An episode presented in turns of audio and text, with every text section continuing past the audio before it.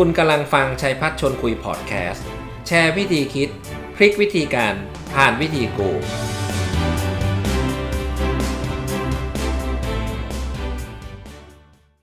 ก็สวัสดีอีกครั้งหนึ่งนะครับ ก็กลับมาสู่รายการชัยพัฒชนคุยคืนวันพุธที่ 21 เมษายน 2564 นะครับ เอาจริงๆ คือเมื่อวันที่ 17 นะถ้าพวกเราที่ติดตามแฟนรายการชัยพัชร์ชวนคุยก็คงจะได้ดูนะการ interview อันหนึ่ง ซึ่งผมว่ามันนั้นมัน Impact มากนะครับ ก็คือคืนวันพุธที่ 17 มีนาคมนะครับ ถ้าใครพลาดแนะนำเลยนะครับ ย้อนกลับไปดู เพราะว่าผมมั่นใจว่า interview นั้นเทคนั้นเปลี่ยนชีวิตใครหลายคนนะครับ หัวข้อที่ผมพูดคุยกับโปรภูมิก็คือเรื่องกลยุทธ์การบริหารเงินให้ได้ 30 ล้านก่อนเกษียณ ปังมากๆนะครับ มีคนแชร์ตอนนี้น่าจะเกือบ 20,000 แชร์แล้วครับ ซึ่งพูดตรงๆนะฮะก็เบรกเลคคอร์ดของผมถล่มทลายนะครับ ผมก็เลยรู้สึกว่า เอ๊ะแปลว่าหัวข้อที่เกี่ยวกับเรื่องการบริหารเงิน ให้ได้ 30 ล้านก่อนเกษียณเนี่ยมันน่าจะอิมแพคกับชีวิตคนหลายคนนะครับ เพราะว่าจริง ๆ แล้วเราก็ทำงานนะครับเพื่อเลี้ยงครอบครัวเพื่อเลี้ยงตัวเอง วันนั้นถ้าไฮไลท์จริง ๆ ถ้าคุณฟังให้ดีจะเห็นภาพใหญ่แล้วก็ ตอบคำถามอันนึงคือคำว่า Big Why ว่าเอ๊ะแล้วทำไมเราจะต้องมี 30 ล้านด้วยวะ 20 ล้านได้ไหม10 ล้านได้ไหมซึ่งจริงในคำตอบในรายการก็มีอยู่นะครับ ถ้า 30 ล้านแปลว่าวันที่คุณเกษียณคุณจะมีเงินใช้เดือนละ 60,000 บาทนะครับ60,000 60,000 60,000ถ้าคุณบอกว่า 30 มันเยอะเกินไป คุณทำ20 ล้าน คุณก็จะมีเงิน 40,000 บาทต่อเดือนนะฮะหลังจากที่คุณเกษียณอันนี้ก็แล้วแต่ดีลาแล้วแต่นะฮะว่าเราอยากจะใช้เงินมากน้อยแค่ไหน วันนี้นะครับจะมาต่อยอดจากวันที่ 17 มีนาคม เพราะ 17 มีนาคมพูดว่าทำอย่างไร เอ๊ะทำไมเราต้องมีเงินก้อนนั้น ซึ่งแน่นอนหลายคนอะห้าโมเมนต์แล้วก็รู้สึกว่า เฮ้ยอยากแล้วแหละ ฉันอยากจะมีเงิน 30 ล้านก่อนเกษียณแน่นอนฮะ บางคนบอก 300 ล้านก็ว่ากันไป วันนี้ผมเลยเรียนเชิญนะครับ ก็กูรูอีกท่านหนึ่ง ซึ่งจะมาตอบคำถามใหญ่เลยว่า แล้วฉันจะทำอย่างไรล่ะ ให้ได้ผลตอบแทนนะที่สูงและหรือภาษาแน่ฉันจะชนะตลาด ตลาดที่พูดนี่ก็คือตลาดหลักทรัพย์นะครับถ้างั้นรอเราพูดเรื่องนี้ผมก็นึกถึงกูรูท่านหนึ่งฮะก็คือวอร์เรนบัฟเฟตซึ่งประวัติของวอร์เรนบัฟเฟตนี่ไม่ธรรมดานะครับ ถ้าทุกคนเคยอ่านประวัติของเขา มีหนังสือเรื่อง Snowball ด้วย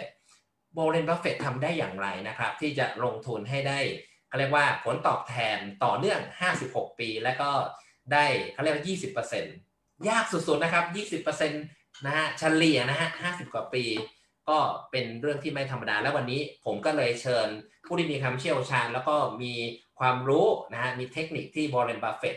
ใช้แล้วก็อยากจะมาแชร์กับเราแน่นอนฮะอยู่กับผมในรายการเรียบร้อยนะครับ ก็สุดหล่อของเรานะครับ ก็ขออนุญาตนะฮะก็คือคุณสารัตนะครับสิทธิมงคลเจ้าของเพจตั้มเต่าเขียวนะฮะก็เรียกว่าเป็นเพจ VI สาย ขาวเลยนะครับ สวัสดีครับคุณตั้มสวัสดีครับ สวัสดีครับ อาจารย์ชัยพัฒน์ครับครับขอบคุณครับสำหรับคำแนะนำก็ขออนุญาตเรียกอย่างเป็นกันเองว่าอาจารย์ปุ๋ยแล้วกันนะครับอ่าดีดีดีอ่านะครับสบายสบายครับคุณตั้มครับผมตั้มวันนั้นได้ฟังโปรภูมิพูดไหมฮะสิบเจ็ดมีนาได้ฟังครับ โอ้โห วันนั้นโปรภูมิพูดได้อิมแพกมากครับ ผมเชื่อว่าหลาย ๆ คนที่ที่มาดูโปรภูมิเนี่ย ภาคเนี่ยคือภาคเรียกว่าภาคต่อของโปรภูมิถ้า ถ้าสิ่งที่โปรภูมิพูดไปเมื่อวันที่ 17 มีนาเนี่ย มันคือการเขาเรียกว่า master plan ของการของชีวิตเลยนะครับ มันคือ what to do นะครับ วันนี้สิ่งที่เราจะคุยกันเนี่ยมันจะเจาะลึกมากขึ้นมันจะเป็นว่า how to do มากกว่า ครับครับครับถ้าอย่างนั้นย้อนกลับไปนิดนึงฮะวันนี้ผมเข้าใจว่าคุณลุกขึ้นมานะฮะแล้วก็ทำเพจตั้มเต่าเขียวหลายคนนะฮะรีบเข้าไปดูนะครับเพจเต่าเขียวนะฮะเป็น VI Investor ทีนี้ผมขอย้อนกลับไปก่อน ผมก็ทราบว่าคุณก็เรียนจบวิศวะจุฬาแล้วก็มาทำงานที่บริษัทปูนซิเมนต์ไทย นะแล้วก็เป็นไงมาไงฮะจาก engineer โรงงานขึ้นมาดูแลเรื่องการเงินอะไรคือจุดพลิกผันในชีวิตครับ ที่มาถึงจุดนี้ครับจริง ๆ จุดพลิกผันในชีวิตเนี่ยต้องต้องบอกก่อนว่าประสบการณ์ของผมเนี่ยผมเริ่มจากการเป็น engineer มาก่อนนะครับ ก็ด้วยความที่เราจบวิศวะนะครับ เราก็เริ่มจากการทำปูซิเมนไทยมาก่อน แล้วเราก็ได้มีโอกาสนะครับ ไปเรียนโทที่ต่างประเทศด้าน MBA ตอนนั้นก็ชอบนะครับ ชอบเรื่อง supply chain ชอบเรื่อง finance แล้วกลับมาทำงานที่บริษัทข้ามชาติ บริษัทหนึ่งนะครับ เป็นบริษัท FMCG นะครับ เราก็อยู่ FMCG นั้นได้มาประมาณ 6 ปี ตอนนั้น ด้วยความที่เราแบบเพิ่งจบมาจากเมืองนอก ใช้ชีวิตแบบสุรุ่ยสุร่ายนะครับ ซื้ออุปกรณ์รุ่นนี้ซื้อกล้องถ่ายรูป ซื้ออุปกรณ์ดำน้ำเดือนชนเดือนใช้ชีวิตไม่มีเงินเก็บเลยนะครับอืมตอนนั้นเนี่ยเราคิดว่าเฮ้ยงานประจำเนี่ย มันจะเป็นอะไรที่เราอยู่กับมันได้อย่างยั่งยืนครับนะครับจนกระทั่งวันหนึ่งที่เรียกว่าเป็น triggering point ผมนะครับ ย้อนกลับไปถึงทริปของของโปรภูมิจุดเปลี่ยนของทุกๆคนเนี่ยมันต้องมี triggering point นะครับครับ triggering point ของชีวิตผมเนี่ยก็คือวันที่ผมได้มาเจอหัวหน้าท่านท่านหนึ่งนะครับ เป็นหัวหน้าใหม่ แล้วก็ทำให้รู้ว่าตำแหน่งงานของผมเนี่ย มันไม่ต้องไม่จำเป็นที่ต้องมีละในบริษัทนี้นะครับ มันก็เลยทำให้เราคิดว่าโอ้โหความมั่นคงที่เราคิดมาตลอดเวลาว่า บริษัทเนี้ยน่าจะเป็นที่ที่เรา settle down ได้ที่ที่เรา เติบโตได้ในบริษัทปรากฏว่าไม่ใช่ละ แล้วตอนนั้นมองย้อนกลับมาที่เงินในกระเป๋าเราเงินในบัญชีเรานะครับ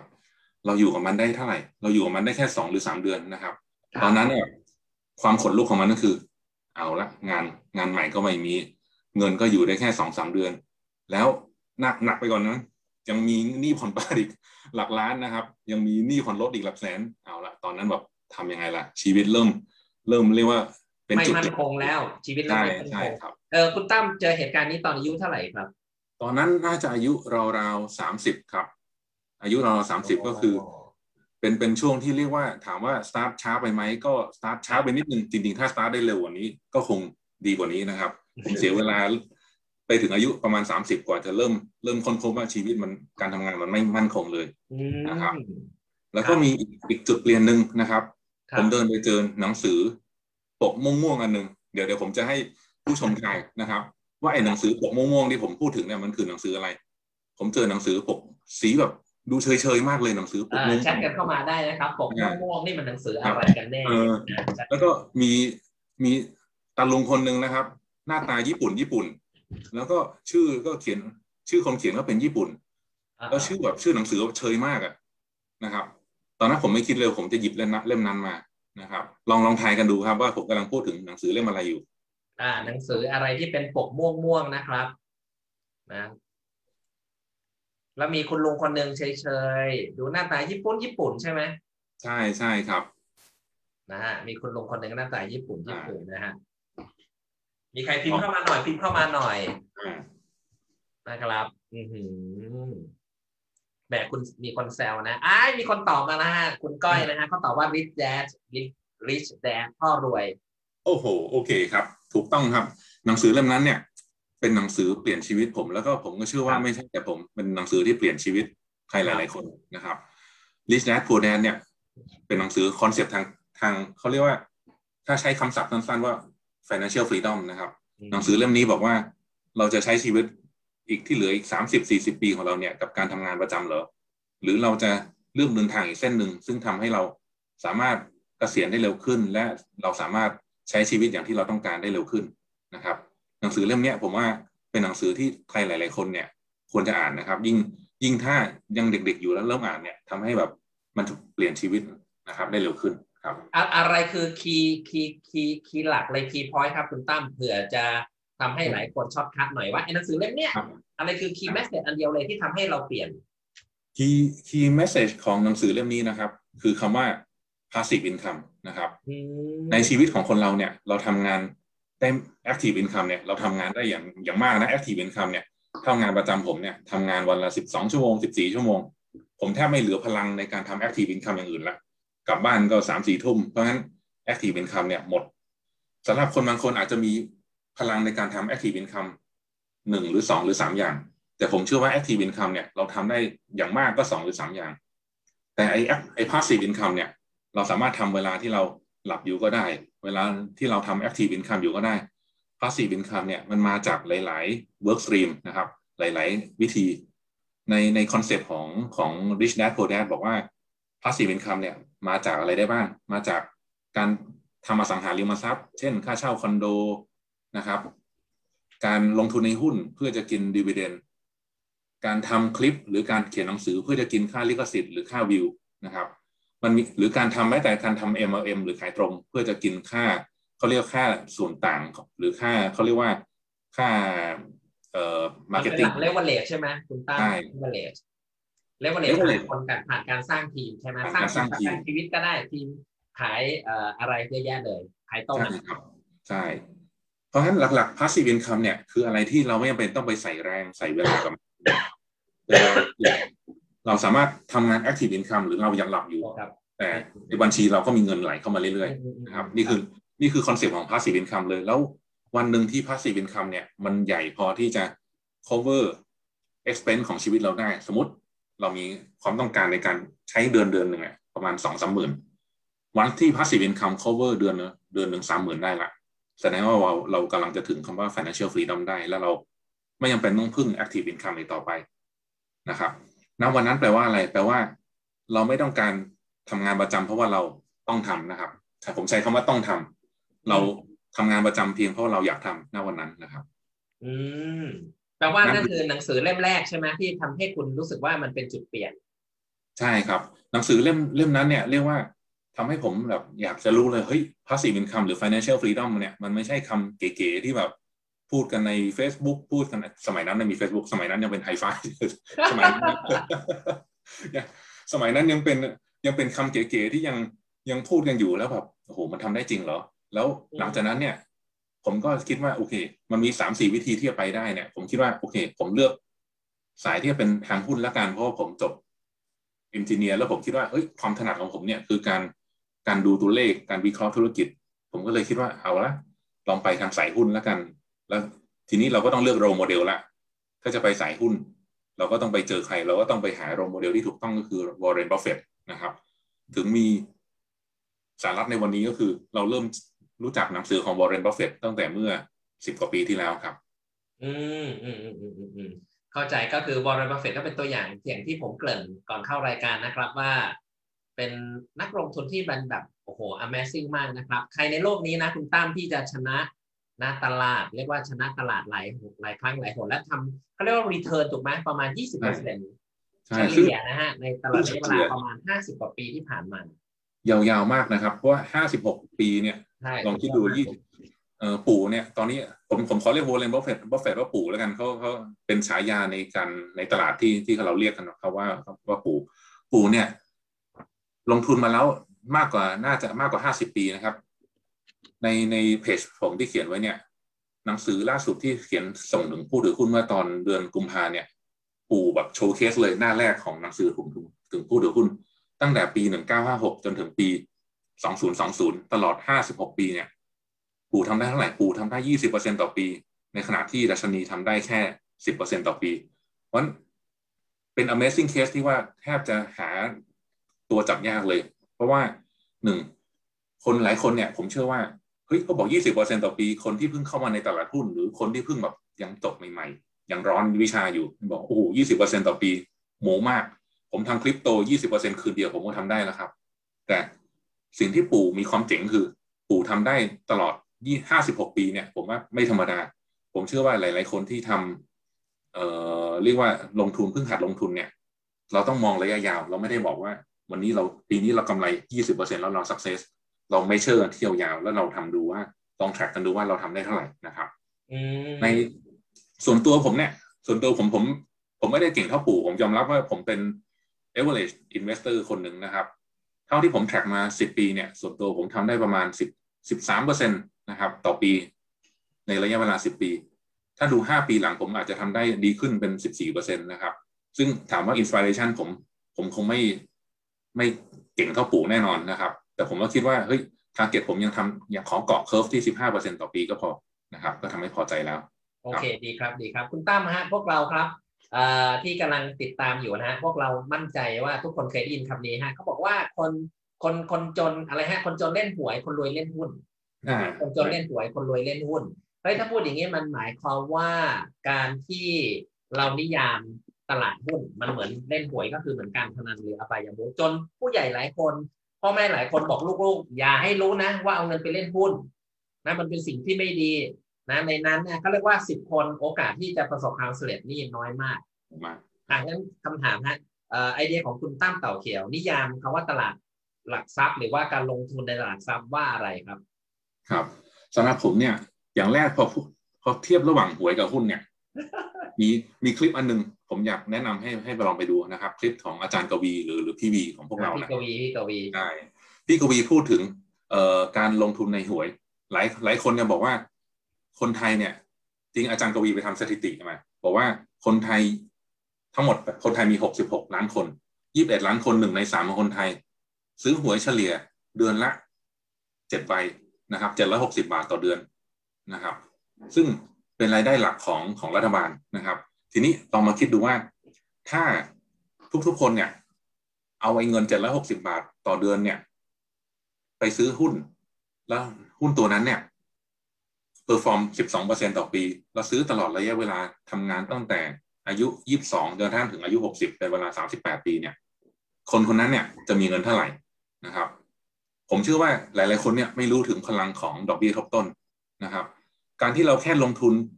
เจ็ดร้อยหกสิบบาทต่อเดือน แล้วทำต่อเนื่องเป็นระยะเวลาเนี่ยสามสิบกว่าปีเนี่ย มันทำให้เราจบได้ที่เจ็ดล้านบาทเจ็ดล้านบาทนะครับ แปลว่าอะไรแปลว่า ไอการที่เราแทนที่หวังลมๆแรงๆว่าเราจะถูกหวยรางวัลที่หนึ่งสักครั้งหนึ่งในชีวิต ได้หกล้านบาทเปลี่ยนไมซ์เซตใหม่เลย ออมให้ได้เดือนละแปดร้อยบาทในหุ้นนะครับ ไปตลอดสามสิบกว่าปีเนี่ย ทุกคนจะได้เงินเจ็ดเจ็ดล้านบาทแน่นอนที่ที่ปลายทางที่อายุหกสิบ เพราะฉะนั้นแปลว่าอะไรแปลว่าเราสามารถควบคุมชีวิตเราเองได้หนึ่งครั้งในชีวิตเราจะได้เงินเจ็ดล้านบาทแน่นอน ถ้าเรามีไมซ์เซ็ตตรงนี้ครับแทนที่จะไปลงทุนในหวยแปลว่าคุณคุณคุณคุณคุณตั้มกำลังมองว่าตลาดหลักทรัพย์เนี่ย ถ้าเรารู้จักมัน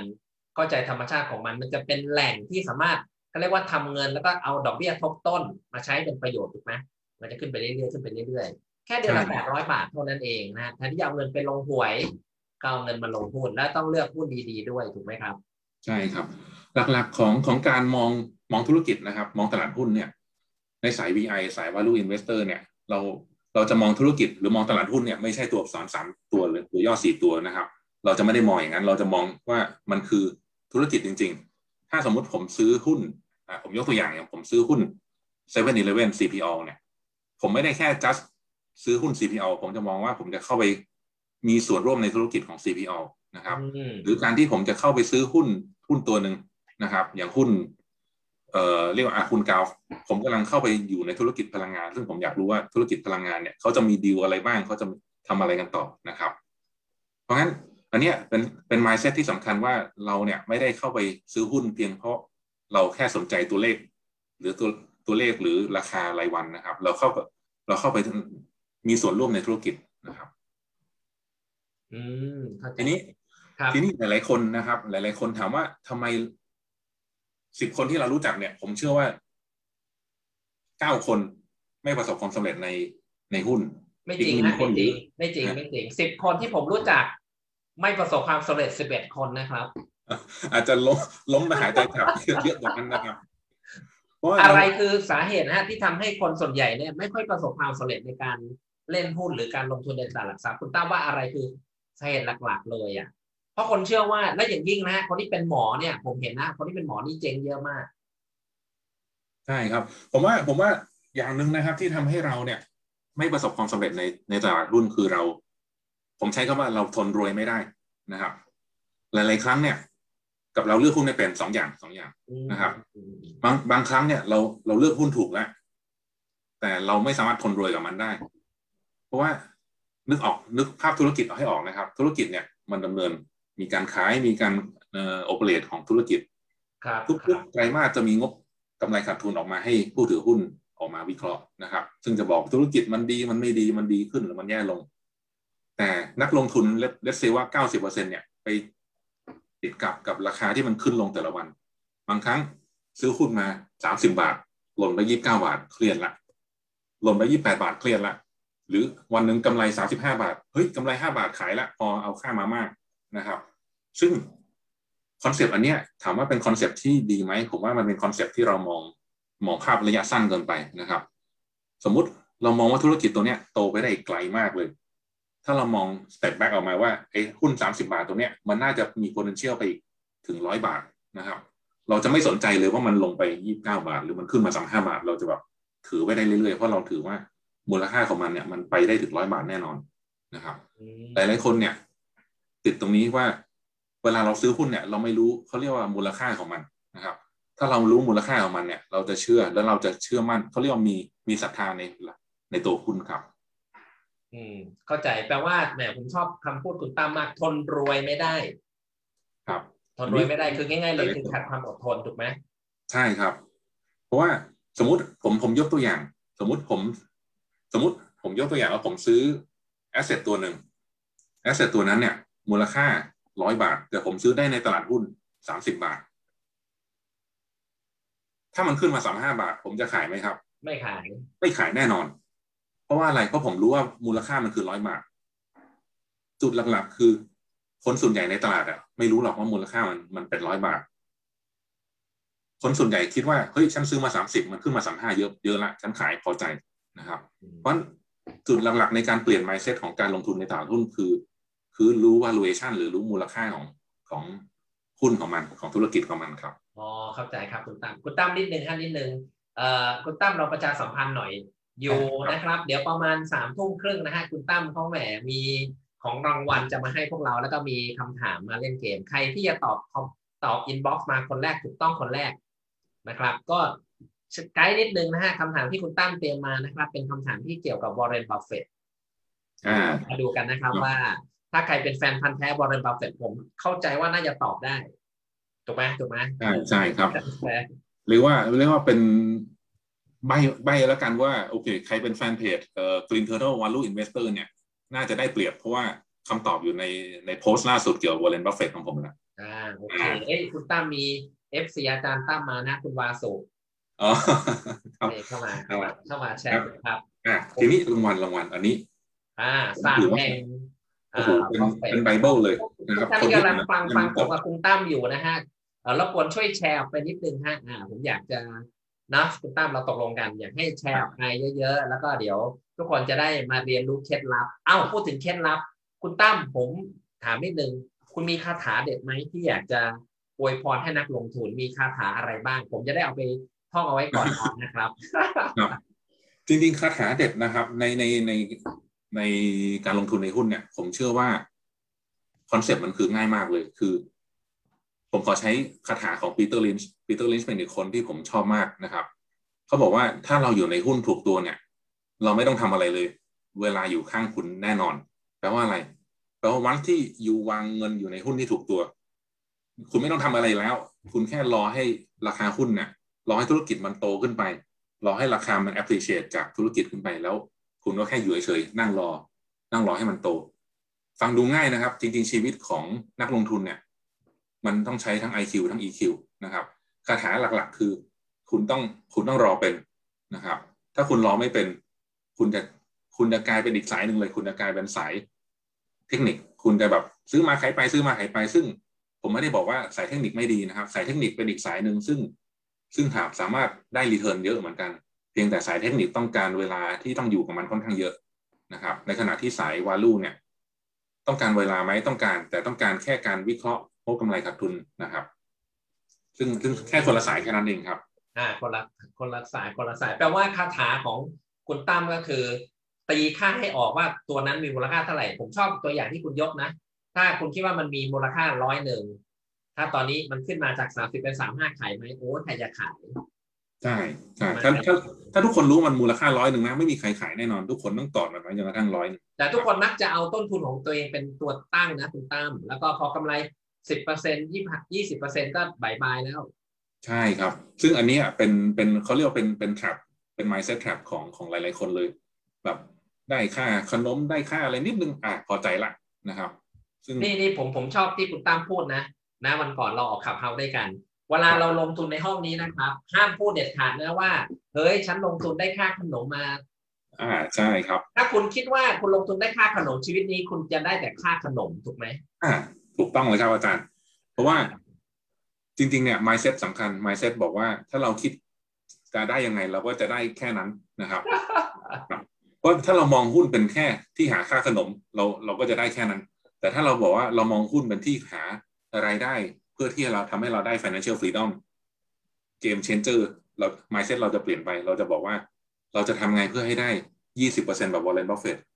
เราจะทำยังไงเพื่อทำทำให้ได้ passive income พอที่จะเลี้ยงตัวเองได้โดยที่เราไม่ต้องการทำงานต่อไปอืมครับนี่คุณตั้มผมขอถามแฟนแฟนคลับที่ตอนนี้กำลังดูอยู่นะฮะแหมมีจำนวนมากเลย ทุกคนรบกวนพิมพ์กันเข้ามาหน่อยครับเอ่อ return on investment จากการลงทุนแล้วกันนะคุณตั้มไม่ว่าจะ asset อะไรก็แล้วแต่ ไม่ได้เน้นเรื่องหุ้น แต่โอเคแน่นอนวันนี้เราคุยเรื่องหุ้นเป็นหลักเอ่อทุกคนคิดว่าตัวเลขเท่าไหร่ต่อปีรับได้ครับคิดว่าแฮปปี้แล้วฮะต่อปี ปีละกี่เปอร์เซ็นต์ถูกไหมคุณตั้มผมเนี่ยถามใช่คุณครับก่อนว่าพิมพ์กันเข้ามาครับว่าทุกคนคิดว่าตัวเลขที่รับได้สิบเปอร์เซ็นต์โอ้ยรับได้แล้ว บางคนบอกสิบห้าบางคนบอกสิบสองนะฮะบางคนบอกแปดเปอร์เซ็นก็ปลื้มปิ่มแล้วอะพิมพ์กันเข้ามานะครับ เดี๋ยวผมจะได้อ่าทยอยลองอ่านลองมาดูกันคุยครับคุณตั้ม ถ้างั้นดูดูต่อนะครับ ดูต่อ เอ่ออะไรคือสิ่งที่คุณตั้มประทับใจแนวการลงทุนของปู่บัฟเฟตคือผมสงสัยอย่างนี้ฮะการที่เขาเนี่ยเอาชนะตลาดได้อย่างที่บอกตลาดโตประมาณสิบเปอร์เซ็นสิบเปอร์เซ็นสิบเปอร์เซ็นแต่ว่าวอร์เรนบัฟเฟตนี่ยี่สิบผมต้องใช้คำนี้ฮะวอร์เรนบัฟเฟตคนอย่างเขาอะมีอะไรแตกต่างจากมนุษย์ทั่วไปที่ลงทุน อะไรคือคุณสมบัติของเขาฮะหลักๆเนี่ย คุณสมบัติของ ของวอร์เรนบัฟเฟตนะครับ คือเรียกว่าเขาเป็นคนที่วิเคราะห์หุ้นด้วยตัวเองนะครับ หลาย ๆ คนที่ที่มักจะไม่ประสบความสำเร็จในหุ้นคือ ไม่ได้วิเคราะห์ด้วยตัวเองคือหนึ่งอ่านไลน์กรุ๊ปอ่าวันนี้หยิบมือถือขึ้นมาเฮ้ยมีไลน์กรุ๊ปมีโพยบอกว่าตัวนี้นะครับ หรือมีคนมากระซิบบอกว่าเฮ้ยกูมี inside ว่ะ ตัวนี้กำลังจะตัวนี้กำลังจะขึ้น เมื่อไหร่คนหรือคนมากระซิบบอกว่ากูมี insideไอ inside ตัวนั้นอะ คนทั้งคนทั้งประเทศอะรู้กันหมดแล้วไอไอ inside จริงๆอะมันมันไม่มาถึงหูคุณง่ายๆหรอกครับ inside จริงๆมันต้องเป็นระดับผู้บริหารหรือระดับคนใกล้ชิดผู้บริหารเท่านั้นถึงมี ถ้าวันวันที่เพื่อนคุณมาบอกคุณมี inside หรือกูมี inside มาบอกมึงเนี่ยคนทั้งประเทศอะรู้กันหมดแล้ว แล้ว แล้วมันคืออะไรมันคือ มันคือวันที่เจ้ามือปล่อยของเรียบร้อยแล้วแล้วมันหลอกเราให้ซื้อนะครับ เพราะงั้น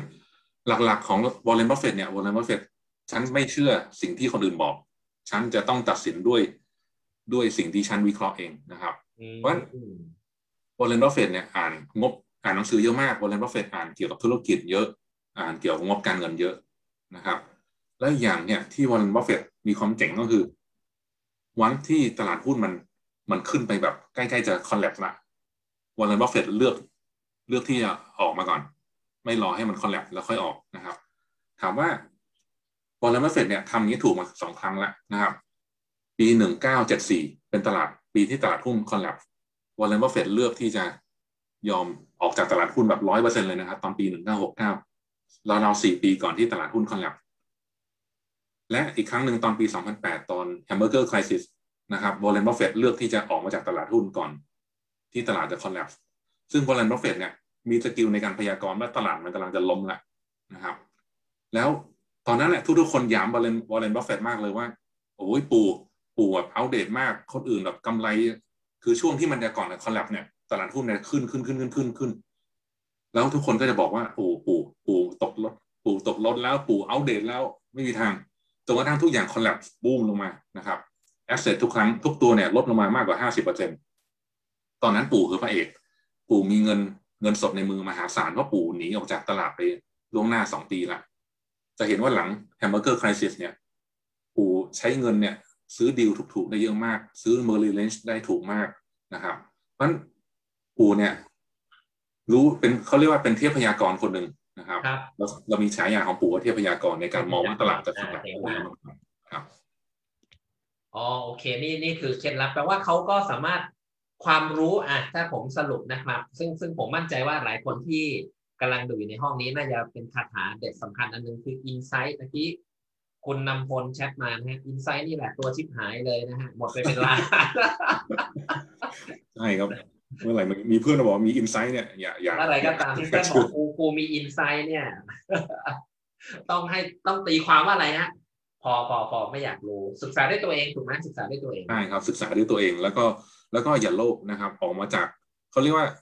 มันมีมันมีคำคำพูดคำหนึ่งว่าลุกสุดท้ายจ่ายรอบวงนะครับ เพราะอย่าอยู่จะอย่าอยู่ในวง วงจนกระทั่งเราลุกออกมาคนสุดท้ายแล้วเราจ่ายรอบวง ก็คืออย่าอยู่จนกระทั่งตลาดหุ้นมันคอลแลปแล้วเราตายไปกับตอนคอลแลปนะครับอืมอืมมันเหมือนถ้าเราถ้าผมย้อนกลับไปว่า วันที่เราเราร่วมมูลค่าหุ้นมาคือหนึ่งร้อยบาท ถ้าราคาหุ้นมันขึ้นไปร้อยห้าสิบสองร้อยแล้ว ทั้งที่มูลค่าหุ้นมันคือหนึ่งร้อยบาทณวันนั้นเนี่ยเราจะเราจะไม่ถือละ เรารู้สึกว่ามันมันบับเบิลละมันมีฟองสบู่ละเราต้องจะอรีอบกจากตลาดก่อนใช่ไหมครับใช่ครับ นี่พูดอย่างนี้เนี่ยนึกถึงเวลากินข้าวนะ ต้องกลับบ้านก่อนเช็คบิลนะเว้ยอ่าใช่ใช่นั่นคือนั่นคือคนที่คนที่เขาเรียกรู้ทางหนีทีไล่ครับอาจารย์อ่าประมาณประมาณสามทุ่มกว่าบอก เอ้ยเมียตาม bye bye กลับก่อนยุคสุดท้ายจ่ายรอบวง น่าสนใจน่าสนใจงั้นผมถามนิดนึงวอลเลนบัฟเฟตอ่านกราฟไหมครับ อ่านกราฟไหมผมว่าวอร์เรนบัฟเฟตเนี่ยอาจจะไม่ได้สนใจเอ่อกราฟแบบตามติดๆนะครับ แต่ว่าวอร์เรนบัฟเฟตสนใจในแง่ของ Market Timing อีกในเชิงในเชิงเอ่อเศรษฐศาสตร์มากกว่า ต้องต้องให้ background ของวอร์เรนบัฟเฟตก่อนวอร์เรนบัฟเฟตเนี่ยจบโคลัมเบียนะครับ จบเศรษฐศาสตร์เพราะฉะนั้นเขาจะมี mindset เรื่องเรื่อง economy ค่อนข้างชัดเจนนะครับอืมอืมเพราะฉะนั้น indicator หลาย ๆ อย่างเนี่ยวอร์เรนบัฟเฟตสนใจที่ราคาหุ้นแล้วก็สนใจที่มูลค่าของมัน โดยที่ถามว่ากราฟอยู่ในความสนใจไหมผมผมเชื่อว่าไม่นะครับ แต่ผมเชื่อว่าเขาจะดูว่า เขาต้องการซื้อสินทรัพย์ที่สูงกว่า value ของมันครับอืม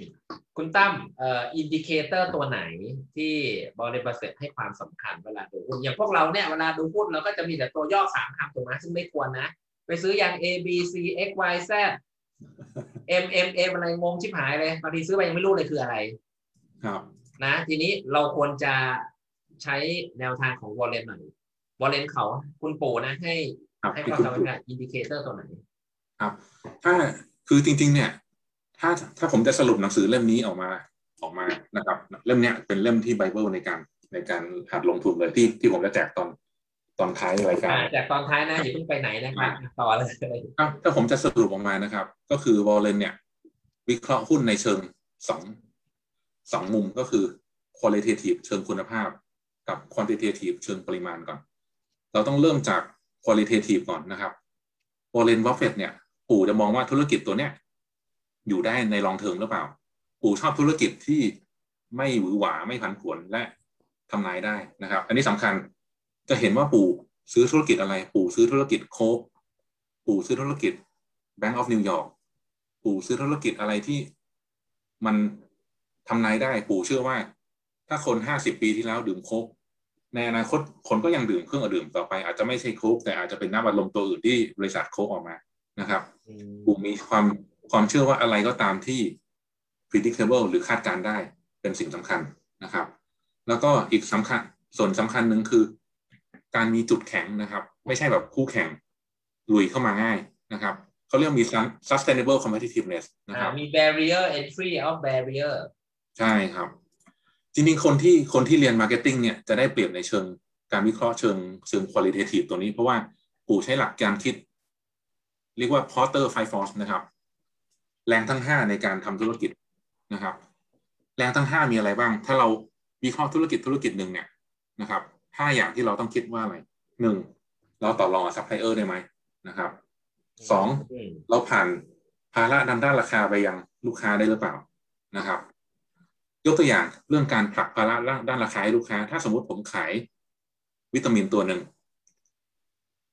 เกิดซัพพลายเออร์ขึ้นราคาผมมา ผมขึ้นต่อให้ลูกค้าได้ไหม ผมเชื่อว่าผมขึ้นต่อได้ เพราะว่าลูกค้ามีแบรนด์ loyalty กับวิตามินตัวนี้ แต่ถ้าผมทำสายการบินสายการบินหนึ่งแล้วผมเจอค่าน้ำมันขึ้น ผมไม่ขึ้นค่าเครื่องค่าตัวโดยสารให้ลูกค้าได้ไหม ผมเชื่อว่าลำบากแล้วเพราะว่าสายการบินไม่มีใครสนใจไม่มีใครมีแบรนด์ loyalty ว่าต้องบินสายการบินนี้ เพราะฉะนั้นการผลักภาระให้ลูกค้าได้เนี่ยทำให้กำไรของเราเนี่ยสามารถยังคงอยู่ได้นะครับ อันนี้เป็นจุดที่สอง จุดที่สามเรามีคู่แข่งเข้ามาหรือเปล่านะครับ คู่แข่งเนี่ยในที่นี้คือถ้าเราเป็นคนที่ทำมี market share อันดับหนึ่งส่วนใหญ่เนี่ยเราจะมีความได้เปรียบนะครับ อันดับข้อที่สี่คือเรามีเขาเรียกว่า substitution ไหมคือเรามีของหรือสินสินค้าทดแทนไหมทดแทนได้ไหมใช่ครับ ยกตัวอย่างเช่น วันหนึ่งเนี่ยเออเรากำลังมีเออ ผมยกตัวอย่างอย่างเช่นสายการบิน ผมเชื่อว่าสายการบินเนี่ยเป็นธุรกิจที่บอบบางในในช่วงโควิดนะครับ เราจะเห็นว่าธุรกิจสายการบินเนี่ย พอเจอช่วงโควิดปุ๊บคนคนสวิตไปทำอะไร คนสวิตไปมิ팅ผ่านซูมอย่างที่เราทำกันอยู่นะครับ ใช้เว็บเอ็กใช้อะไรก็ตาม สายการบินแบบพังเพราะมันถูกทดแทนด้วยด้วยเทคโนโลยีนะครับ และบริการที่ 5 ข้อสุดท้ายคือ มันมี barrier of entry หรือเปล่า รายใหม่เข้ามาได้หรือไม่ได้ง่ายหรือเปล่า ผมยกตัวอย่างนะครับ ธุรกิจเครื่องสำอางเป็นธุรกิจที่ barrier of entry ต่ำมากนะครับ ธุรกิจที่แบบวันหนึ่งใครก็อยากกวนครีม เข้ามาขายได้ วันหนึ่งใครจะจ้างชมพู่อารยามาเป็นพรีเซนเตอร์ก็ได้นะครับ จะสังเกตว่าอะจำธุรกิจครีมหลาย ๆ ตัวที่ผ่านมาในในตลาดนะครับ มาแล้วไปแล้วมาแล้วไปแล้ว มามาแล้วไม่ยั่งยืนเพราะว่าอะไร เพราะว่าธุรกิจตัวเนี้ยคู่แข่งเข้ามาง่ายมาก แล้วสามารถสร้างแบรนด์ดึงพรีเซนเตอร์ใช้เม็ดเงินทุ่มเข้าไปเพื่อครับเพิ่มลุยเข้ามาในตลาดเพราะฉะนั้นนี่คือในเชิง qualitative มีห้าข้อนะครับอืมทีนี้ในเชิงควอนติ อันนี้สำคัญ พอทุกอย่างผ่านตะแกรงตะแกรงล่อนมาแล้วเราเลือกละธุรกิจเนี่ยคือธุรกิจที่มีห้าข้อผ่าน เราต้องมาเลือกต่อว่าไอ้ธุรกิจที่มันมีเชิงควอนติหรือเชิง เชิงตัวเลขเนี่ย มันเป็นยังไงนะครับ แน่นอนผมว่าผมเชื่อว่าหลาย ๆ คนที่เลือกหุ้นเนี่ยต้องเลือกที่ PE ratio ก่อน PE ratio คืออัตราราคาต่อผลกำไรนะครับใช่ PE อ่า PE ratio อันนี้ อันนี้คำสั่งง่าย ๆ เพราะเขาว่า PE ratio เนี่ย concept มันคือ ถ้ากำไรคงที่ไปเรื่อย ๆ เนี่ย ถ้าคุณซื้อที่ PE สิบห้าเท่า แปลว่าคุณกำลังซื้อธุรกิจ ซึ่งคุณจะมีเวลาคุ้มทุนคือที่สิบห้าปี เอาละหลาย ๆ ครั้งคนเห็น PE ratio หกสิบ ในช่วงตลาด bubble เนี่ยผมเชื่อว่า PE หกสิบเท่า PE ร้อยเท่าก็ยังมีคนซื้อ เพราะว่าคนมองข้าม PE ratio ไปแล้วตลาดคุ้มทุน60ปีก็ยังมีคนซื้อ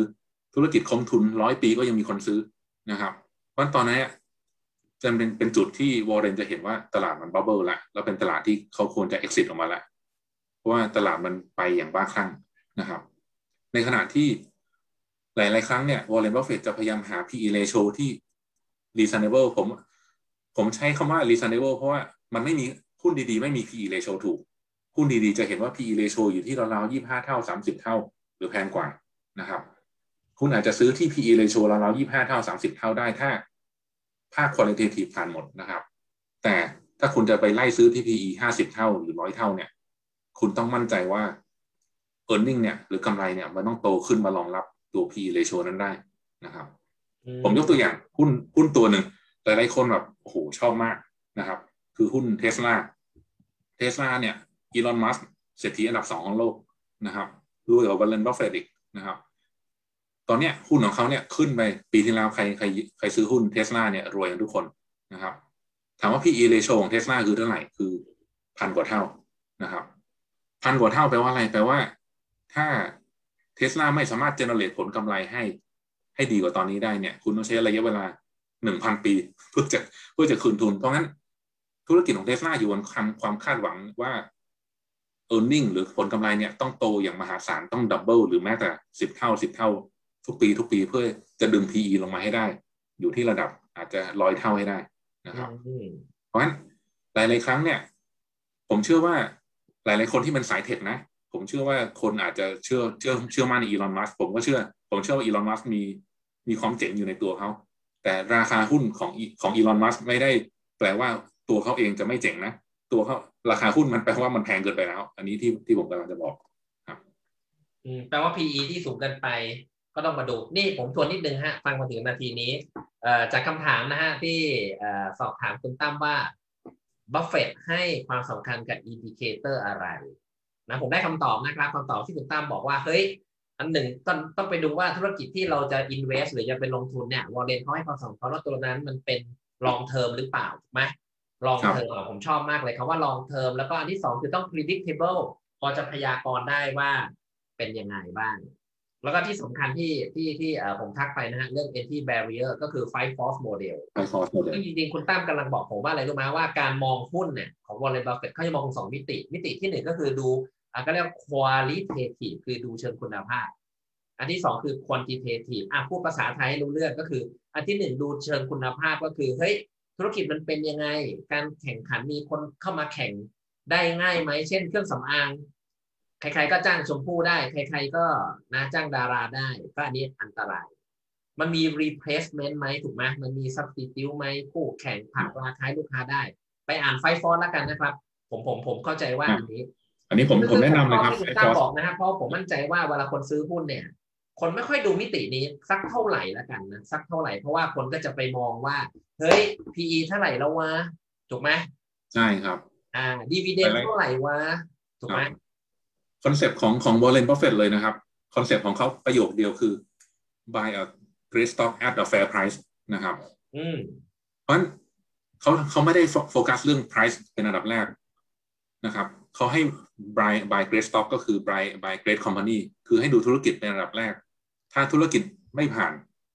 price ขนาดไหนก็ก็ไม่ซื้อนะครับโอ้ธุรกิจไม่ผ่านแต่ราคามันถูกถูกครับอันนั้นอันนั้นถือว่าเป็นคอนเซปต์อันนั้นคือคอนเซปต์ของอาจารย์ของวอร์เรนบัฟเฟตอีกทีคือเบนเกรแฮมเบนเกรแฮมบอกว่าฉันไม่สนใจธุรกิจ ฉันจะซื้อทุกราคาที่ที่ถูก แต่ปรากฏว่าเบนเกรแฮมไม่ได้ประสบความสำเร็จเท่าวอร์เรนบัฟเฟตเพราะว่า เบนเกรแฮมหลาย ๆ ครั้งไปซื้อธุรกิจ ผมใช้คำว่าง่อย ๆ แล้วกัน ธุรกิจง่อย ๆ ที่ราคาถูก ๆ อยู่กับมันไปเรื่อย ๆ แล้วหวังว่าสักวันมันจะขึ้น ไม่ขึ้นปรากฏว่าอันนี้มันไม่ขึ้มันนก็อาจจะขึ้นหรือมันอาจจะไม่ขึ้นก็ได้นี่คุณตั้มทำให้ผมแล้วก็แฟนคลับนะฮะ ในห้องนี้หลายคนคิดถึงธุรกิจง่อย ๆ ที่เราถืออยู่เลย เดี๋ยวรีบไปขายนะฮะลองดูนะครับมันเพราะมันเป็นธุรกิจง่อยแล้วถ้ามันไม่โตมาสามสี่ปีแล้วผมว่าอืมผมว่าอย่าถือ อย่าทนถือกับมันนะครับ น่าสนใจ วอร์เรนบัฟเฟตเคยพลาดไหมครับวอร์เรนบัฟเฟตเนี่ยเป็นเป็นตัวอย่างที่ดีนะครับ ในหนังสือถึงผู้ถือผู้ถือหุ้นทุกๆปีเนี่ย เขาจะเล่าว่าเขาทำอะไรสำสำเร็จและเขาพลาดอะไรนะครับโอ้เยี่ยมวอร์เรนบัฟเฟตเนี่ยเป็นเขาเรียกเป็นมหาเศรษฐีที่มีความความเขาเรียกว่าไงนะถ่อมตนมากนะครับ humble humble humble มาก เขาจะบอกว่าเขาพลาดอะไรไป ล่าสุดเนี่ยเขาบอกว่าปี 2006 นะครับ เขาไปซื้อเอ่อบริษัทตัวหนึ่งชื่อเอ่อ PCC นะครับทำเอ่ออุปกรณ์ทำทำอะไหล่สายการบินแล้วกันทำอะไหล่ให้เครื่องบินนะครับ ตอนนั้นเนี่ยเขาเขียนในหนังสือเลยหนังสือถึงผู้ถือหุ้นเลยว่าเขามองผิดพลาดไป เพราะว่าเขาเชื่อว่าธุรกิจสายการบินจะมาแล้ว PCC เนี่ยเป็นตัวหลักในการทำชิ้นส่วนของสายการบินนะครับ ปรากฏว่าสิ่งที่เขาไม่ได้คาดหวังคือโควิดนะครับพอโควิดมาปุ๊บเศรษฐกิจพังสายการบินพัง ตอนทำให้ธุรกิจของชิ้นส่วนเครื่องบินก็พังไปด้วย นะครับอืมกรณีที่สองอย่างเช่น กรณีของเอ่ออันนี้ย้อนกลับไปนานกว่านี้คือ Kraft Foods นะครับหลายๆหลายๆท่านอาจจะเคยกินเนยแข็ง Kraft หรือเคยเคยได้ยินชื่อแบรนด์ Kraft Foods มาก่อน ตอนนั้นเนี่ยวอร์เรนบัฟเฟตเนี่ยมีมีไฮซอสมะเขือเทศ ผมเชื่อว่าหลายๆคนรู้จักไฮตอนนั้นเนี่ย Heinz วอร์เรนบอกว่า Heinz กับ Kraft เนี่ยเป็น synergy ที่น่าจะดีมาก เพราะว่าคนหนึ่งทำมะเขือเทศคนหนึ่งทำเนยแข็ง เป็นอะไรที่ลงตัวมากนะครับ ก็เลยไปเทคโอเวอร์ Kraft ปรากฏว่าวอร์เรนบัฟเฟตออกมายอมรับนะครับ ในสามสี่ปีถัดมาว่าเขาซื้อ Kraft แพงเกินไป เพราะว่าหลังจากซื้อ Kraft ไปสักพักหนึ่งเนี่ยหุ้นลงมาเหลือครึ่งหนึ่งนะครับเขาเขาออกมายอมรับตรงๆเลยว่าเขาซื้อ Kraft แพงเกินไปเพราะว่าตอนนั้นเขาอยากได้ Kraft จริง ๆ นะครับ ซึ่งเขาบอกว่าสำคัญมากในการในการทำ valuation ให้โดยที่ไม่มี bias ตรงนี้ครับ อืม ครับครับก็เป็นการยืนยันอีกทีหนึ่งนะฮะว่าวอร์เรนบัฟเฟตก็อาจจะแทงม้าผิดตัวบ้าง ใช่ครับนะไม่ได้ว่าแทงถูกอืมแต่ว่า ratio เนาะในการลงทุนมันก็มีถูกบ้างผิดบ้างเพียงแต่ว่าเขาเลือกตัวได้ถูกได้ถูกมากกว่าถูกใช่ครับใช่ครับ ผมผมเชื่อว่าในทุนในชีวิตนักลงทุนหลาย ๆ คนเนี่ยเออเราไม่จำเป็นต้องถูกร้อยเปอร์เซ็นต์นะเราขอให้ถูกเราเราเจ็ดสิบเปอร์เซ็นของของการเลือกหุ้นเนี่ย แค่นั้นก็ทำให้เรารวยละไอ้สามสิบเปอร์เซ็นเนี่ย มันมันลอสของมันอะมันมาเยอะแต่อัพไซด์ของมันเนี่ยมันไม่มีจำกัดคุณตั้มผมถามเทคนิคนิดนึงนะมันก็มีหลายตำรานะฮะบางคนบอกว่าถ้าไม่อยากขาดทุนเยอะง่ายๆ ต้องรู้จักการคับลอสเช่นครับซื้อหุ้นตัวนี้แล้วก็พ r e d i c t ว่ามันจะขึ้น ปรากฏมันถอยมาสองเปอร์เซ็นสี่เปอร์เซ็นสิบเปอร์เซ็นพอสุดแล้วแต่ตั้งนะฮะพอสิบห้าเปอร์เซ็นเอาวะถึงหมายความว่าเพดานที่เราตั้งไว้เขาเรียกว่า floor แล้วกันที่เราตั้งไว้ low limit ต้องขาย ไม่ต้องสนใจ อันนี้เห็นด้วยไหม เพราะว่าไม่งั้นอยู่จะไม่มี loss limit อยู่จะไปเรื่อยๆสามสิบสี่สิบห้าสิบหกสิบเจ็ดสิบไปเรื่อยๆเลย แล้วก็มาเสียดายตอนนั้นน่าจะขาย อันนี้ก็เลยเป็น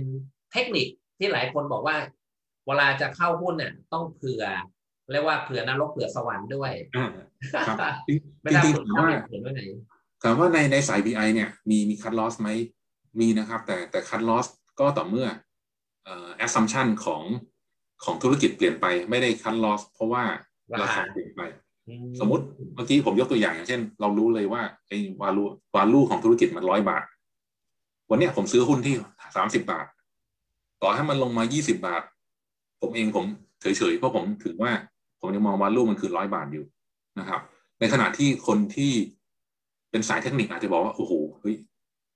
ครับ จากยี่สิบมาสามสิบมันลงไปสามสิบสามเปอร์เซ็นแล้วนะ มันต้องคันละนะครับ ซึ่งซึ่งในมุม valuation เนี่ย ถ้าถามว่าเราจะขายเมื่อจุดไหน เราจะขายก็ต่อเมื่อหนึ่ง assumption ของธุรกิจเปลี่ยนไป อย่างเช่นวอร์เรนบัฟเฟตเนี่ยบอกว่า assumption ของสายการบินเปลี่ยนไปพัง ตอนนี้ยอมขายละเพราะธุรกิจเปลี่ยน ถามว่าผมเคย ผมเคยลงทุนผิดไหม แน่นอนผม ผมไม่เคยลงทุนผิด ผม cut loss ด้วยเหตุผลที่ว่า assumption ธุรกิจเปลี่ยนนะครับ ผมเคยซื้อหุ้นที่เกี่ยวกับปุ๋ยเคมี ซึ่งผมคิดว่าโอ้โหตอนนั้น value ถูกมาก แต่ผมมารู้ว่าโอ้โหปุ๋ยเคมีมันถูกควบคุมราคานะครับ ซึ่งซึ่งปุ๋ยเคมีคู่แข่งเยอะมาก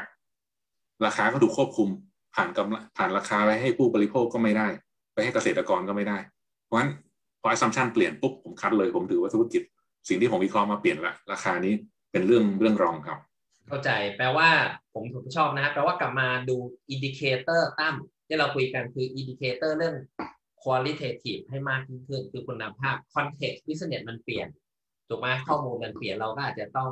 ต้องเปลี่ยน นี่คุณนำพลแชทเข้ามานะครับบอกคนรุ่นเก่าอยากจะเข้าใจ valuation มาก ๆ แต่ว่าเด็กรุ่นใหม่เนี่ยไม่สนใจแล้ว valuation แต่ว่าสนใจที่เอ่อจะซื้อของ influencer ของหลักทรัพย์อืม อืมแค่เนี้ยใช่อันนี้เขาแนะนำอันนี้อันนี้ผมผมเชื่อว่าคุณนำพลกำลังกำลังพูดถึงแรงเชียร์มากกว่านะครับ หลาย ๆ หลาย ๆ ครั้งเนี่ย เวลาเราอะผมยกตัวอย่างหุ้นหุ้นตัวหนึ่งแล้วกันผมขอไม่พูดถึงในในนี้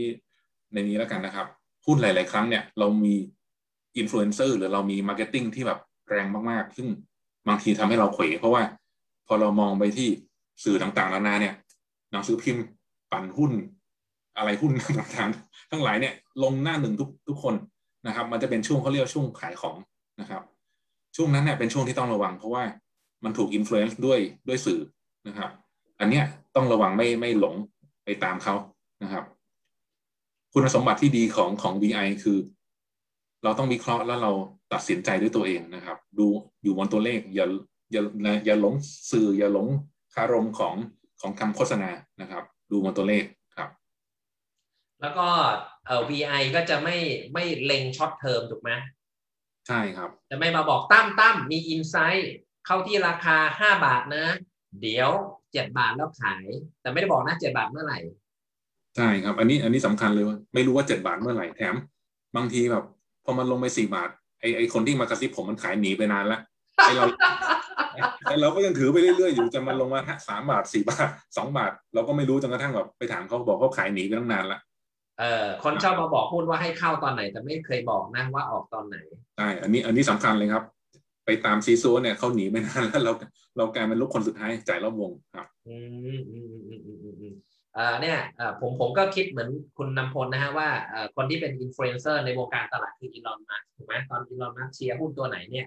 หุ้นก็ขึ้นขึ้นขึ้นขึ้นขึ้นมากมายเลยใช่ครับ หลาย ๆ คนจะเห็นอีลอนมัสก์เพิ่งเชียร์ดอชคอยไป โอ้โหดอชคอยวิ่งเป็นพันเปอร์เซ็นต์หลาย ๆ คนที่ใจใจแข็งๆมีดอชคอยอยู่ผมเชื่อว่า ผมเชื่อว่ารวยรวยทุนหน้า แต่แต่ถามว่าพื้นฐานมีไหมอันนี้ผมตอบไม่ได้เหมือนกัน คุณตั้มครับผมถามนิดนึงนะฮะโอเค เราก็เป็นคนไทยนะฮะแล้วก็แน่นอนเราก็ลงทุนอยู่ในเอ่อประเทศไทยเป็นหลัก ทีนี้เอ่อคำถามคือผมการลงทุนในตลาดต่างประเทศโอเคเอา US ก็ได้ US market กับไทย market เนี่ยมันมีความแตกต่างกันในแง่ไหนยังไงบ้างฮะ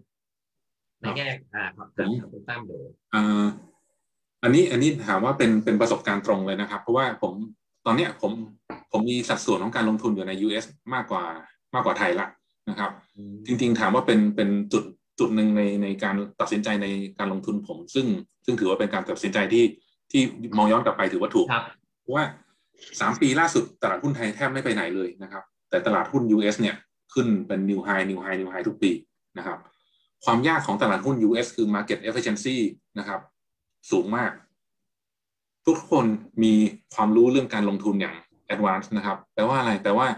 ไอ้ราคาที่เราเห็นตัวเนี้ย มันสะท้อนภาพที่ทุกๆคนเก่งกำไรกันหมดแล้วว่า ตลาดจะคิดว่าไงกำไรจะออกมาเมื่อไหร่จะออกมาไม่ดีดีไม่ดีนะครับ จะเห็นว่าหลาย ๆ ครั้งเนี่ย ตลาดหุ้น US เนี่ยกำไรออกมาประกาศโป้งกำไรดี ปรากฏว่าหุ้นลง อันเนี้ยไม่ค่อยเกิดในไทยนะครับเขาเรียก sell on fact หลาย ๆ ครั้งเนี่ยเพราะเพราะว่าอะไรเพราะว่าคนไปเรียกว่าเขาเรียก price in ปรากฏการณ์เนี่ยคือทุกๆคนคาดหวังกันไปหมดละว่ากำไรมันออกมาดีแน่นอนพอวันที่กำไรออกมาประกาศว่าดีชัวร์ confirm ทุกคนขายทิ้งเพราะโอเค ไม่มีอะไรเซอร์ไพรส์นะขายทิ้ง sell on fact เข้าใจ แล้วแล้วอีกอย่างหนึ่งคือตลาดหุ้น US เนี่ย ความยากของมันคือมันมี e a r n i n g สองตัว ซึ่งเรียกว่า GAAP กับ non GAAP นะครับ GAAP คำว่า GAAP เนี่ย ย่อมาจาก GAAP นะครับเป็นเป็นมาตรฐานทางด้านบัญชีตัวหนึ่งนะครับ บางครั้งเนี่ยถ้าเรามอง PE ratio ของตลาดหุ้นในอเมริกาเนี่ยไปเว็บไซต์หนึ่งก็จะได้ PE ตัวหนึ่ง มองใน iPhone อีก PE หนึ่งมองใน Yahoo อีก PE หนึ่งไม่มี PE ไหนเท่ากันเลยนะครับเพราะคำว่ากับกับนอนกับเนี่ยต่างกันที่อะไรต่างกันที่ว่า ถ้าเอาตามมาตรฐานบัญชีเนี่ย มันคือการหักค่าเรียกว่าค่าลงทุน one time cost one time loss อะไรพวกเนี้ยเขาจะหักหมด ซึ่งซึ่งเป็นกำไรที่แท้จริงตามบัญชี แต่ในการ report ของของ US บางทีเขาได้อ้างอิงว่าเรียกว่า non GAAP ก็คือ operating อย่างเช่น ถ้าหักสมมติกำไรต่อหุ้น 10 บาท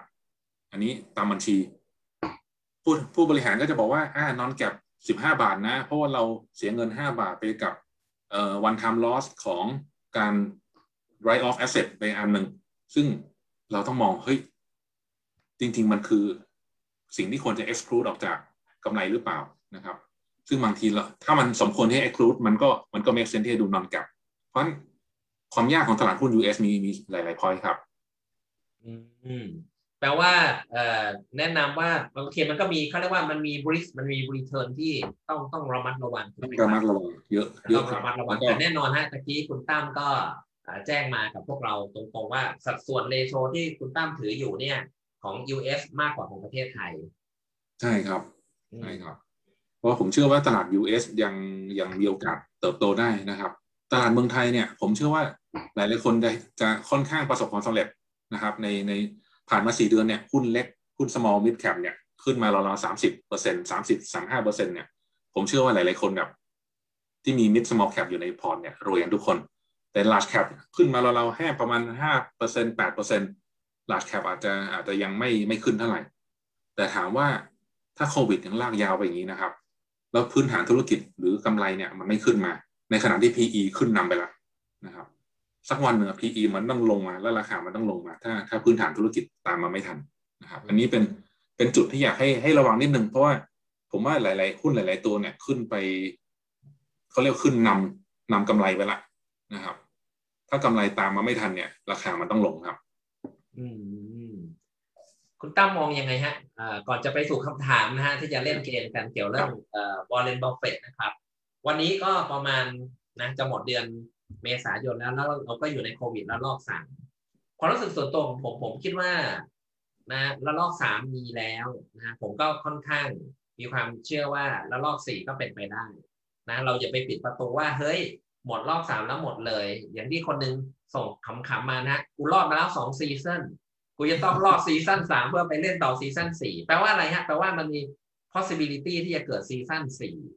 ห้าหกอันนี้ผมไม่ทราบนะครับ ผมไม่อยากให้เกิดขึ้น แต่เนี้ยของตลาด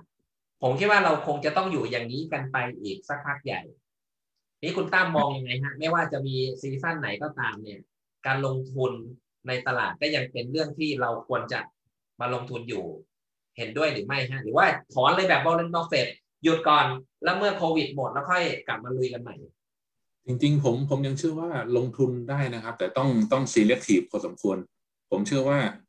ซีซั่นสี่ซีซั่นห้าเนี่ย มันคงยังอยู่กับเราแน่นอนนะครับ มันมันจะเหมือนเหมือนซีรีส์นะครับ มันมันไม่จบง่ายๆตอนนี้เราอยู่ซีซั่นสามนะครับ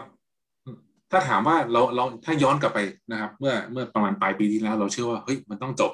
ทุก เราจะมี mindset ว่าเฮ้ยเดี๋ยวมันก็จบเดี๋ยวมันก็จบนี่คือ mindset หรือเรียกว่า bias ชนิดหนึ่งนะครับ ที่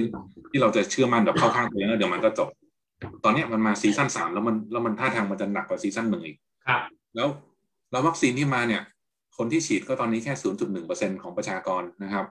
แถมมีข่าวสารพัดว่าเรื่อง blood clot เรื่องเรื่องโอเคเอ่ออุดตันในในเส้นเลือดอะไรเงี้ย เรื่อง side effect มันทำให้คนยิ่งกังวลว่า จะฉีดไม่ฉีดดี หรือฉันจะรอไปก่อนอะไรอย่างนี้ เพราะฉะนั้นผมถามว่าเราจะเปิดประเทศได้เมื่อไหร่ ผมว่าณจุดเนี้ยหลาย ๆ คนเชื่อ หลาย ๆ คนคงฟันธงกันไม่ได้ว่าจะเปิดประเทศได้เมื่อไหร่ปลายปีนี้จะเปิดได้หรือเปล่า ถ้าเปิดมาแล้วมานำซีซั่นห้าซีซั่นหกมามาในประเทศ ผมว่าได้คุ้มเสียไหมอันนี้ อันนี้เป็นจุดที่น่าสักน่าน่าน่าน่าคิดนะครับ แล้วถ้าเราจะลงทุนธุรกิจเนี่ย ผมเชื่อว่าหลาย ๆ หลาย ๆ ธุรกิจเนี่ยที่มีเขาเรียก debt to equity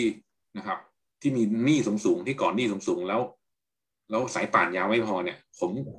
ผมกลัวนะ ผมกลัวว่าธุรกิจพวกเนี้ยจะจะถึงคราวที่มันมันจะล้มไปนะครับ แล้วถ้าธุรกิจพวกเนี้ยล้มไปเนี่ย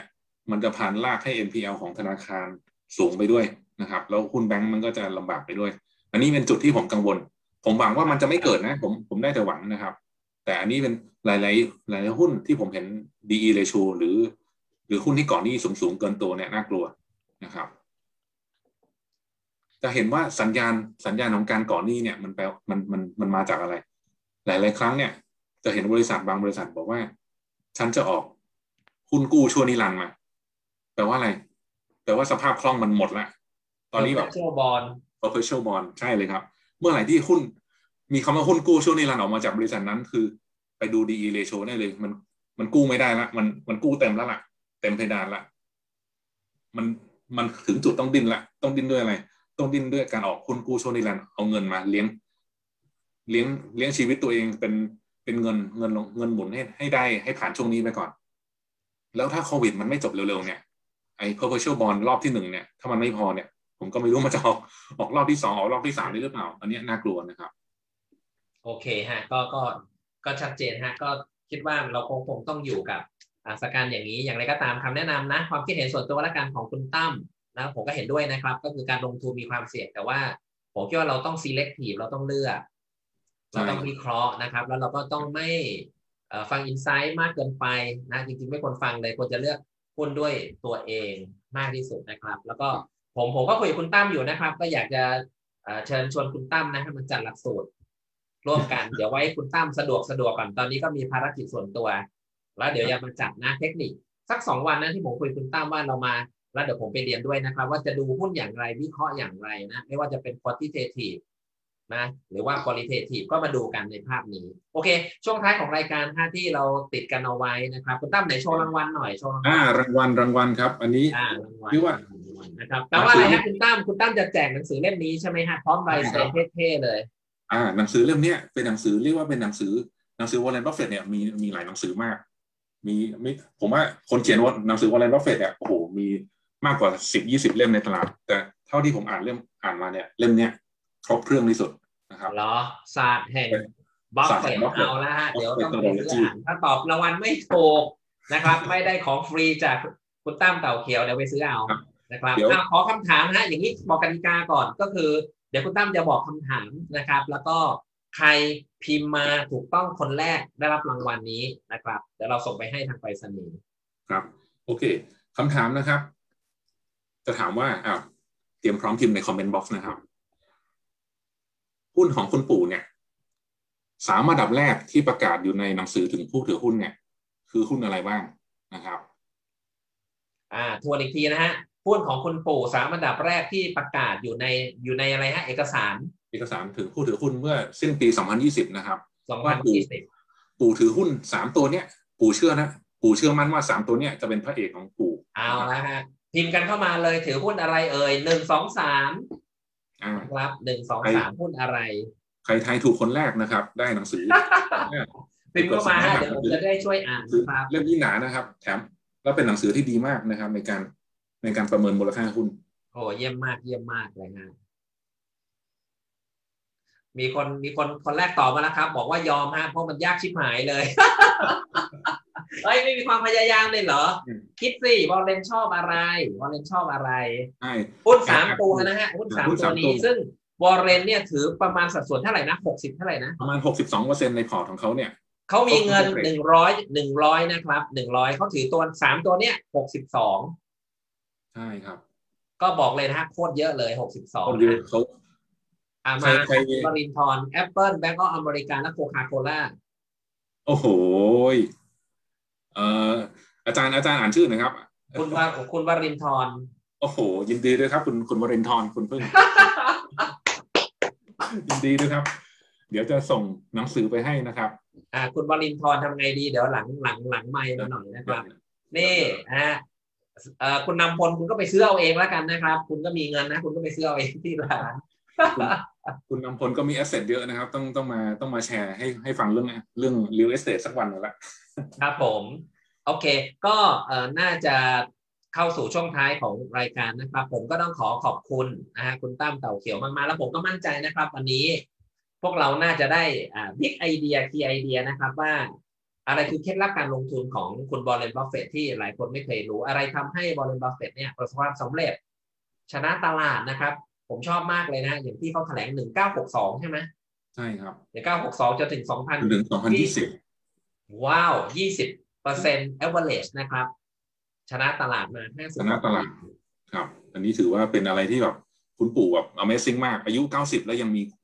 เรียกว่าพลังในการวิเคราะห์ พลังในการบริหารธุรกิจนะครับ อืมนะก็ขอบคุณมาก โอเค พวกเราครับ ถ้าถ้าคิดว่ารายการที่อ่าผมชวนคุณตั้ม เต่าเขียวมาพูดคุยในชัยพัฒน์ชวนคุยในค่ำคืนนี้เป็นประโยชน์กับพวกเราอ่าผมรบกวนนะฮะกดไลค์นะครับ กดแชร์ กด follow นะฮะขอเป็นกำลังใจให้กับผม แล้วก็เอ่อขอกำลังใจให้คุณตั้มหน่อย กดอะไรดีอะกดหนึ่งรัวๆเข้ามาหน่อย กดหนึ่งรัวๆเข้ามาก่อนนะครับอืมกดหนึ่งรัวๆเข้ามาหน่อยครับแล้วก็ถ้าอยากติดตามคอนเทนต์ดีๆนะครับ ก็ลองลองไปดูได้นะครับที่เพจเอ่อ Green Turtle Value Investor นะครับ ก็ผมจะมีอัปเดตคอนเทนต์ดีๆให้ ให้เรื่อยๆเป็นประจำนะครับ เราก็จะจาะลึกเรื่องหุ้นก็มีเรื่อง mindset ของการลงทุนก็มีเรื่อง general update ก็มีนะครับ ผมเชื่อว่าหลาย ๆ คนเนี่ยที่ได้อ่านคอนเทนต์ผมเนี่ย จะได้รับประโยชน์จากจากเพจผมครับ ดีครับดีครับก็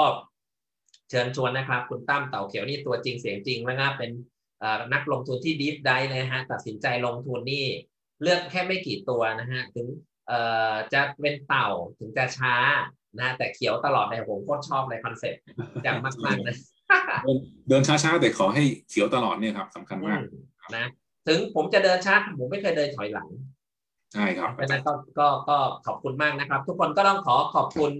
อ่าแฟนคลับทุกคนนะครับสำหรับค่ำคืนนี้ก็ขอขอบคุณคุณตั้มเต่าเขียวมากได้ครับขอบคุณขอบคุณอาจารย์ด้วยครับขอบสวัสดีครับครับสวัสดีครับทุกคนครับ คุณกำลังฟังชัยพัฒน์ชนคุยพอดแคสต์แชร์วิธีคิด พลิกวิธีการผ่านวิธีกู